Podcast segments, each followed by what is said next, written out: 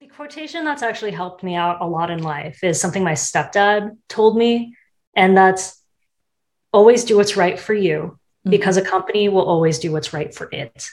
Mm. So a lot, eh, you know, the previous, like even our generation, generations prior,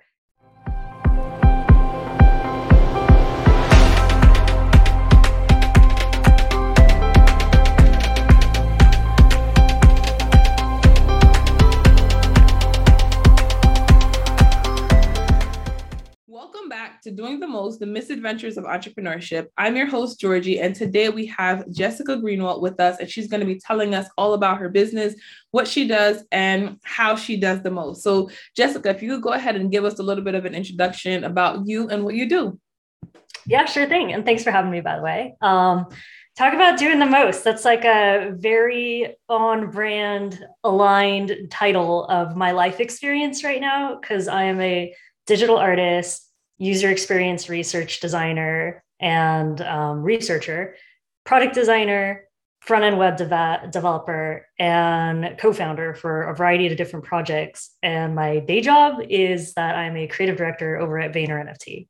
Nice, nice. And so you have multiple things that are going on. And so, what got you into design? So, all of these roles do stem from a design um, route. So, what got you interested in design? Have you always been a creative?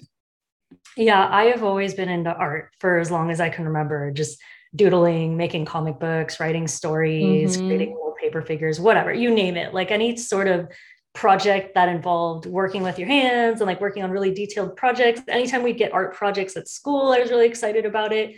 I I like live creative life. It's my it's my dream. So I don't think there, I can't think of any one particular moment that was like, oh, this is it for me, like yeah. light bulb moment where I got introduced to it. I think I just always wanted to do art. Nice. And so, how, you know, did you go to, did you ever study it in school or how did you get into um, working at all these these different companies, different projects, and you also mentioned like creative, like NFT, like you're in like the um, NFT space with the design. So can you tell us a little bit about that journey from you know maybe like college to where you are now? It, it actually started before college because when I was in high school, nice. I started a design firm, and it became the number one Google result for freelance graphic designer. So people from all over the world started reaching out to me to get help on website design, marketing material design, you name it. And I built up a really decent client list before I got into college. And it's one of those things where even now I think about, you know, when people ask me if college makes sense for someone who wants to be a designer, mm-hmm. um, I didn't go to art school, right? I went to Cal Poly San Luis Obispo and I got a Bachelor of Science in their graphic design pro graphic communication program. It wasn't even the design program at the time. Mm-hmm. It was like the business side of things. Um, and all of the things I use for my career and that that I've used as as skills to further my career and work on startups, I didn't learn in college. So mm-hmm. it's hard for me to recommend doing that, especially given how expensive it is and how many tools there are available to you online to mm-hmm. and, and ways you can connect with people you respect in your field to learn on the job and figure all this out without uh, being in debt. So yeah, yeah, that's my I totally get that because I also studied um graphic communications with a specialty in like uh, well business communications with a specialty in graphic communications. Like that was what like the BA was called. And people are just like, what? That doesn't make sense. And I'm just like, because you know, you you learn a lot of the things on the outside and that you know that topic was specific enough to give me topics that I, I knew about but also you know creative enough to allow me to push the boundaries of some certain graphic things that i had not explored before so i'm just like you know i'm a communicator i love to interact i love to teach learn and so the reason why I was able to stay in college is because the things that I didn't get on the outside world, that's what I got in college. And like the things that I wanted to explore and really dive deeper into, I just did it on the outside world. So I was like starting businesses. People were like, why didn't you major in entrepreneurship? I'm like, well, what, they teach you entrepreneurship from like 10, 15 years ago yeah. versus I could be right in it in the now. And so it was a very interesting dynamic. So I definitely resonate with uh, what you said. You know, a lot of the stuff you learn um, outside actually doing stuff in the world. And that's pretty cool. How did that happen? How did you end up being on you know the first search result? Like was it just you know you were one of like those earlier websites? Like how did how did that work out? Well back in the day when there was very primitive web design and front end web development practices in search engine optimization mm-hmm. also super old school where the search engines would actually scan for specific phrases or tags within your site things that aren't heavily weighted or mm-hmm. likely not even used anymore. Mm-hmm. If you just did some basic research online to see what search engines cared about and embedded that into the code of your site, you could perform pretty well. And, mm-hmm. and then over time, you know, a lot of people start linking back to your site. And then once you get up to that spot, then a lot of traffic hits you, right? It's like kind of like a self reinforcing uh, experience. Nice, nice. And so now you've mentioned that you started a bunch of projects for yourself and you are working at, um, you said Vayner X NFT, or am I saying that wrong? Vayner NFT. Yeah. So what is what is that like? And can you tell us a little bit about what is Vayner NFT? So I have an idea, but let the audience know um, a little bit more. You know, I'm pretty sure we all hear a familiar name. right. Yeah. Like so, you know, there's this whole starting a design firm back in high school, mm-hmm. going through college, um, which at the time was very heavily focused on print program, not web. college is kind of, you know, it takes them a little bit to. Yeah. Out when I got out of college, I went up to Silicon Valley and I ended up co-founding a medtech company mm. with two of my friends. And the the company was in a like early YC batch. And we built this technology that a lot of people got really excited about that crowdsources medical diagnostic information for patients mm-hmm. and was outperforming the traditional medical system. So from there, I got hit up a lot for product design just in the YC space to, to help with that. And I evolved the design firm that I started back when I was in high school into a product design and research firm for startup companies. Nice. So it is a lot of fun because you get to you get to work on like what's going to come in the future, right? Yeah. So you see it at really, really early stages. You can be a part of what shapes that. And then you, when you get to see it released out in the world, like sometimes it's six months, sometimes it's a year, sometimes it's five years, 10 years into the future. then then you're like, oh yeah, I remember, I remember getting to work on that and, and building out that MVP.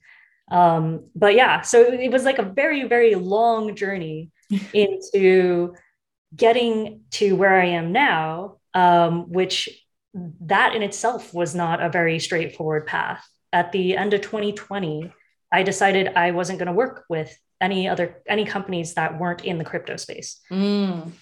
because that's that's the future mm-hmm. and i like working on things that will impact people in the future i'm not interested in working on things that are on their way out naturally so i just drew a hard line end of 2020 i was just dropping any clients that weren't working in that space but I also didn't feel like I was as educated as I would like to be mm-hmm. on the crypto space. Yeah. Yeah. And so I asked around like who who's the best person to learn from in this in this area? I want to learn it from a deep technical level, someone who has been in the space for a while and understands it from not just a surface level, like, okay, here's the exciting thing, mm-hmm. grand vision of what the promise is of this technology, right? Like, I hear that enough. I want to know the the back end experience that most people kind of brush over or don't realize is as hacky as it is or you know like i want i want the behind the scenes look so i put it out there that i was looking for someone to learn from and my friends connected me with the co-founders of PhishFort which is the leading cybersecurity company in the crypto space mm-hmm. and they happened to be looking for a user experience researcher and designer. And i told him like hey i i do that. That's awesome. I am super dying to get into a company that's in the crypto space especially with their level of expertise. Mm-hmm. and they told me they couldn't possibly afford me at the kind of salary level that i had been historically getting. So i told them and, and this is this is pretty bold to just throw it out there. I said look you pay me whatever you can afford and teach me everything you know. And they did. And I ended up getting roped into a lot of really awesome projects in the crypto space because of everything that Matt Marks and Pat Riley taught me. And I, I'm super grateful to them. They're very patient with me and have dedicated a lot of time to just sit on these video calls and walk me through these kind of like ridiculous, not user friendly at all experiences in the space so that I knew how to deal with it. And here's where it gets crazy. An anonymous person, anonymous friend of mine that I knew from Clubhouse, and this is like a thing that can happen during the pandemic when mm-hmm. you're using these platforms where it's like audio only and you don't know the identities of people behind them. I have this anonymous friend. I have a couple anonymous friends. And one of them asked me to meet their anonymous friend on a video call. And I said, sure. so I get on a video call, just like how we're doing right mm-hmm. now. But instead of seeing a human face, he had a AR layer digital face on of a pixelated person. and the mouth of this animated person would move while he was talking. And I was looking at this, I'm like, wow, this is some horror movie shit right here. Yeah, like yeah, about to ooh, what's going on here? yeah, I I it took me back. I was I was a little taken aback by it. And and I just told him when I'm nervous, I just laugh. So I was just laughing, like not not being rude to him or anything, but I was just like, well, am I should I be concerned? Like, am I about to get kidnapped or something? and no, he was a totally, totally nice guy. We just talked about some random crypto shit. And then a few days later, the president of Vayner NFT calls me up and tells me her friend, the anonymous guy I just talked to, said that I needed to be on their team. And that's how I ended up at Vayner NFT. but Vayner is, as you probably guessed, Vayner NFT is the NFT agency owned by Gary Vaynerchuk. And so we have like the superstar in the NFT world guiding Fortune 500 companies in their Web3 strategies. Nice. And that's, I, I love that story because it's just filled with so much like exploration, what technology can do, what innovation. And it's like, I feel like, is there any better interview style than like a totally anonymous person with like a pixelated mask? Like, is there any better interview for NFT or crypto? I, I, don't, I think that's it. I think that's like okay, that makes sense. Like there was no. right. I love how you're like, yeah, that checks out right. Yeah, yeah. I I also like the idea of you, you, know early on, even early on in the Web two world, mm-hmm. which it wasn't even called that back when I was hopping into the web space. Nobody knew I was a woman or that mm. I was mm. also 16 which worked in my favor. So I'd be working with companies around the world. I was working with governments on designing their web products, right? And and that was all hunky dory because I just went by Jay. It was no no issue. I didn't realize until you know a few years in, I hopped on a video call with one of my clients who I'd been working with for a while, and he gets on the call and he sees me and he's like, "You're a little girl." and uh, I was much younger then. I'm like, you know, yeah. And I was just like, and that's when I realized, oh, people were just assuming, or like I had no idea what people were assuming this whole time. And it turns out everyone who didn't, who hadn't met me, which was most people, assumed I was a dude, probably significantly older than. I was.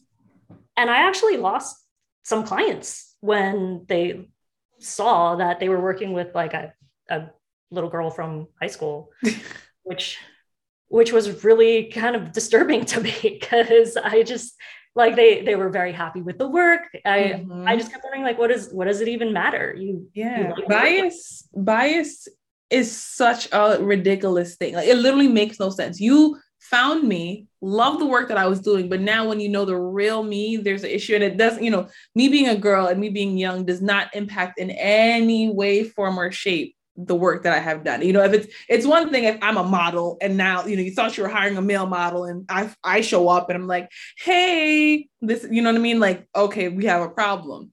I'm doing work that does not require my looks or my age or my gender to be involved. And I had a similar experience again, where similar to you, where when I was uh, younger, one of my first businesses was a um, clothing line, and I would go by just Georgie or G. Sometimes it'd be just G or Georgie. And a significant amount of people thought I was like a guy. and you know, I'm just and I didn't realize until um, I was messaging back and forth with the potential photographer, and she's like, "Hey, let's meet up." Um, and, you know, we decided we needed to meet up, and I'm like, "All right, cool." So I get to the location first. I'm like, "Hey, I'm here." And then I see her because I had seen one of her pictures before, and like I guess my brand because she's a photographer, so she has some pictures of herself. And she's like, she walks in, and I'm like, "Hey, you know, you just passed me." She's just like, "I don't see you here," and I'm just, and I stand up, where I'm like, "Hey," she's just like. I thought you were a guy. And I'm just like, sorry. like why, why, why would you think that? Like you know, people assume because it's just like, you know, with like especially if you're doing really good work or you have a lot of charisma, charisma or confidence. Sadly, those traits are just, oh, you're a man. Mm-hmm. You've got to be a man. And so, you know, thankfully times are changing a little bit. Um, not much. We haven't gotten too far from that, but it, you know, things are definitely, I would say, improved since since that those original um, sources. And you shared a couple misadventures so far, and you know, we're coming to the middle of the show. So I want to ask, is there any other stories that you'd love to share that have been a misadventure through this experience um, in design and in just being an entrepreneur? yeah, no, you're right. Like most of my career is misadventure. So me just telling you how I got here in the first place is like chaos. Um, yeah. But I actually, I going back to what you were saying, I totally agree that things are better, and I would say in the Web three space, significantly better. It's mm. so different, and I I think a lot of that has to do with being able to have anonymity. There's there's something really cool about. I was annoyed at the time when I was a kid, but with people assuming I was a male and not realizing that, and then getting to see a side by side comparison of how they treated me when they thought I was a guy versus mm-hmm. once they knew I was a woman, how they treated me. Having that whole experience where most of my youth, I was treated like a man and given the respect and space and uh, authority of being a man. I, one, I loved it. um, and and then two having such a drastic comparison while still getting to experience what it's like to be a guy while being a woman mm-hmm. and then seeing how you actually get treated when people know you're a woman having that experience makes me really appreciate how far we've come from the i want to say early 20 2010s like that era where pre Me Too movement, yeah. how women were treated in the tech space and how I was treated in real life as a woman in the tech space, getting to see how women were treated in the Web 2 world and how they are being celebrated, elevated, and spotlighted now in the Web 3 world is very exciting for me. Mm-hmm. It's I, I feel like I'm almost getting to that point, and I feel like that gap is closing where I will eventually be treated like a man again. and I kind of feel like I kind of feel like I am, you know, like people always ask me, and I know this is probably not, eh, maybe not the most popular. This is the right show to say it. So go ahead. whatever you're thinking, whatever you're trying to censor, this is the show that it's okay. people ask me a lot, what would success look like for me? And I have a mm-hmm. variety of different answers for that. One of them is when people treat me like a white man, I will know I have made it and it's it's a little bit painful for me to think that I've already experienced that as a child, as, mm-hmm. as a mm-hmm. teenager. I already had that.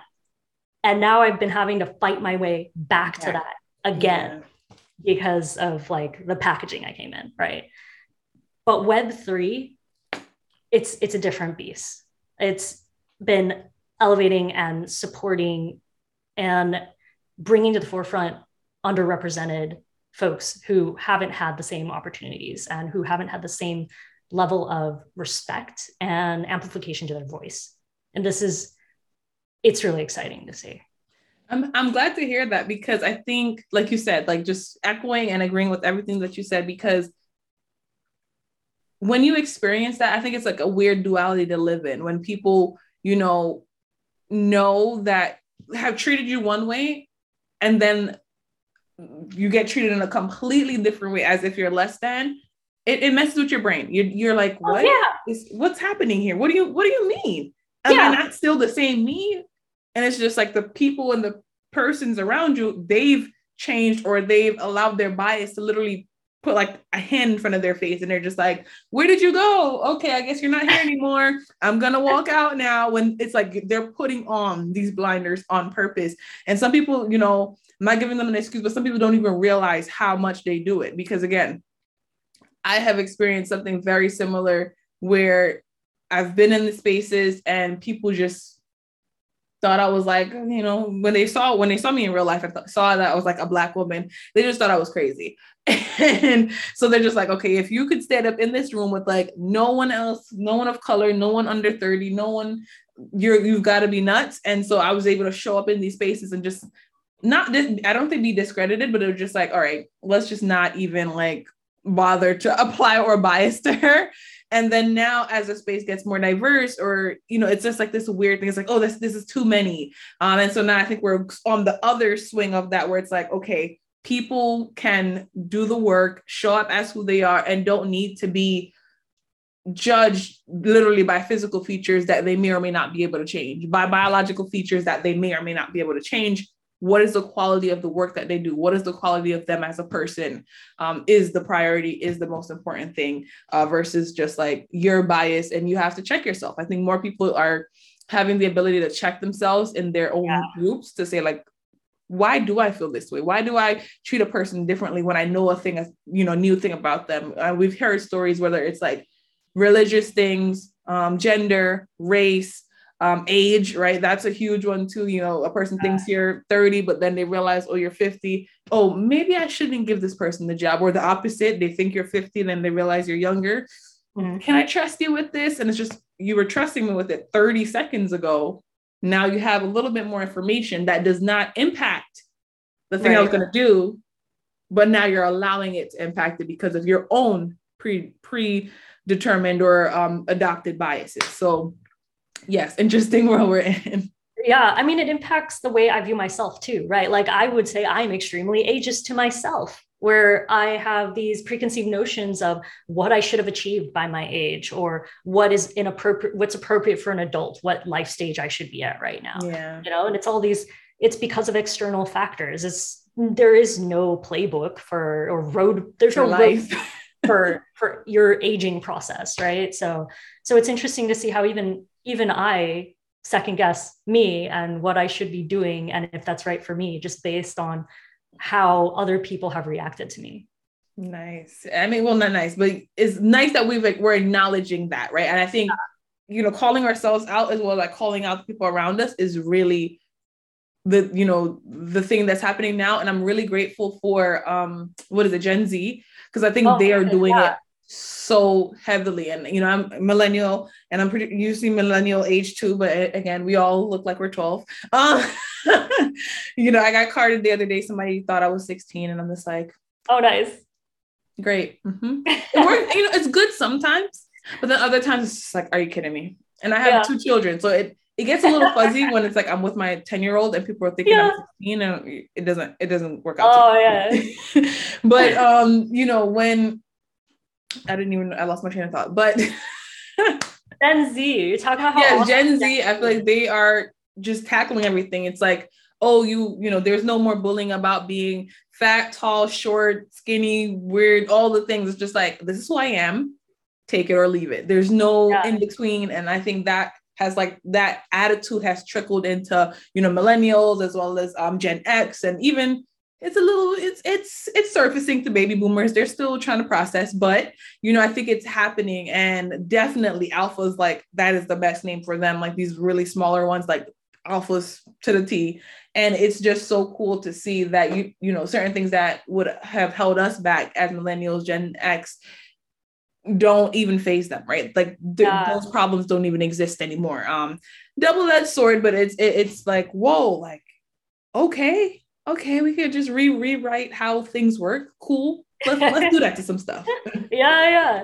I super appreciate the next generation. It's weird for me to still say that because in my head I'm still super young, but same here. Um, I really appreciate working with the next generation. They they give me hope for the future. They are way more empathetic way more mm-hmm. thoughtful. They stand up for what feels right for them and they don't let companies bully them.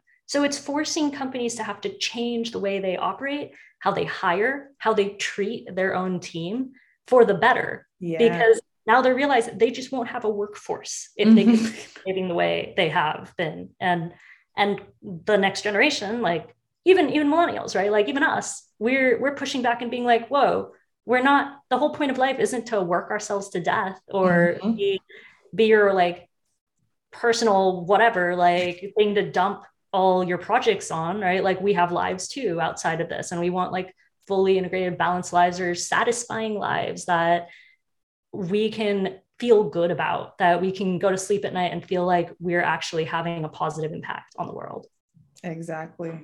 And so now uh, we're coming to the part of the show where I want to ask you, you know, so you've gone through a lot of these experiences and we've shared and unpacked a little bit of how you felt behind that. But any additional resources that you use to maintain your mental health and just your overall wellness as you're going through this entrepreneurial journey um, and working with different um, agencies and just being involved in the tech industry overall?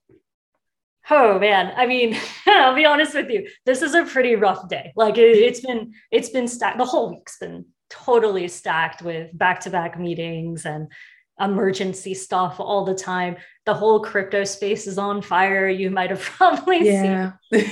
so I'm like, normally what I try to do is I really try to take my weekends. And even recently, not this past weekend, but the weekend before that, I just had an off the grid weekend. I didn't mm-hmm. look at a computer, phone, or clock for three and a half days. And it was glorious. I didn't know what day it was. I didn't, my eyes got to readjust to not looking at a device all the time. It was the most refreshing thing. And I came back to work on Monday so ready to go. Like I, I hit the ground running. And now, with the last two weeks being as crazy as they have been in the space, I'm like, I think I need another one of these off the grid weekends to just recharge. Yeah. Uh, so that's consistency. Um, I'm not so great at being consistent about paying attention to and making space for me to take care of my mental health. I try, I get better at it every day. Um, I try to be nicer to myself about not always um, hitting every goal or objective that I have set for myself and just accepting like, hey, there's so only so many hours in the day. I'm a human being. I do what I can. And then when I am out of energy, I just I don't try to push it anymore. I just say like, well, the tank of energy is gone now. I can't, I can't move forward. I might as well just put this down for now and come back to it when I I have the energy to deal with it again. And that's how I've been trying to best support my mental health and energy given the very compact time frame I have to do everything I need to get done in like super crazy moments like this. Yeah, I love that. Just, you know, like you said, making space and like recognizing that once the tank is done, just stay, stay where you're at. You know what I mean? Yeah. And um, and, and it's, it's almost like solar power, right? You you use it, use it, use it, but then at nighttime, not much is, you know, you gotta relax, let it renew. Next day, all the the sunshine will come in you'll be rejuvenated um so you know take those breaks stop when you feel when you feel like you have exhausted your energy do not go past that because it causes damage. If we use like a car example when your car is out of gas and you try to keep going on it it may or may not move and if it does move you are damaging the vehicle in various ways. It may not show immediately but now two years later a year later you're like, what's wrong with my engine? It's because all those times that you drove with the the the, the thing under E, right? You know, I have five more miles, right? A car in motion keeps stays in motion. Um, but the whole time you're causing additional damage. So thank you so much for sharing that. And I hope you do get another unplugged weekend. Um, I have not had ever had one of those. I think I need to put one of those on my agenda. No phone, no clock, no screen. Highly recommend it. Yeah, I'm, I'm, I'm gonna figure out how to squeeze one of those in by the end of the year that's going to be my little promise to myself. Um, and now that we're coming to the end of the interview, I would love to ask you what type of advice or motivation do you want to leave with the audience um, for entrepreneurs, for folks in design, just any anything that you want to leave uh, with the audience? The the quotation that's actually helped me out a lot in life is something my stepdad told me, and that's always do what's right for you mm-hmm. because a company will always do what's right for it. Mm. So a lot eh, you know the previous like even our generation generations prior they would have this mindset of if they pour their lives into a company and spend their time there that the company owes them something. Yeah. and then they feel burned when the company lets them go like like a company would. It's not it is not an empathetic being. It is it is a nothing. It's, it's like a sum of its parts right? So mm-hmm. and sometimes not that so you you are the only person who knows what's right for you and you're the only person who can really take action on what is right for you because you know what that is if you're listening to yourself. So pay attention to that and actually do what's right for you. Don't do something because you feel obligated to do it for xyz reason find a better way to position yourself or find like a company that's more aligned with you or coworkers that are more aligned with you or just life situation that's more aligned with you so that you're not doing these things where you feel like you're paying into something that will need to get paid back later because odds are good you're not going to get paid out from that pool that you think you're depositing into you you mm-hmm. need to be thinking about how to set yourself up so that you're enjoying what you're doing now and the things that you are doing they you know they can be for a company they can be for other projects they can be for other people but they should be serving you as well. Absolutely. I love love love that advice because you know you can't pour from an empty cup. You have to at least be content with that. No matter how this turns out you had a good time. You valued yourself because otherwise there's going to be a rabbit hole that you will never get out of right? Putting your happiness and your um, life on in the hands of others. So thank you so much for being here with us on the show today, Jessica. I really appreciate you sharing your journey and your craziness, and uh, you know, congrats to you and all the growth. And I'm excited to see what you build out and continue to build out in the um, crypto, blockchain, NFT space, and you know, continue design. I love your website. Everyone, definitely go check out her website. It's going to be linked below in the description box, um, and there'll be also links to um, connect with Jessica on social media. But until then, thank you all. And I will see you in another episode of Doing the Most The Misadventures of Entrepreneurship. Bye, everybody. Bye, y'all. Thank you so much.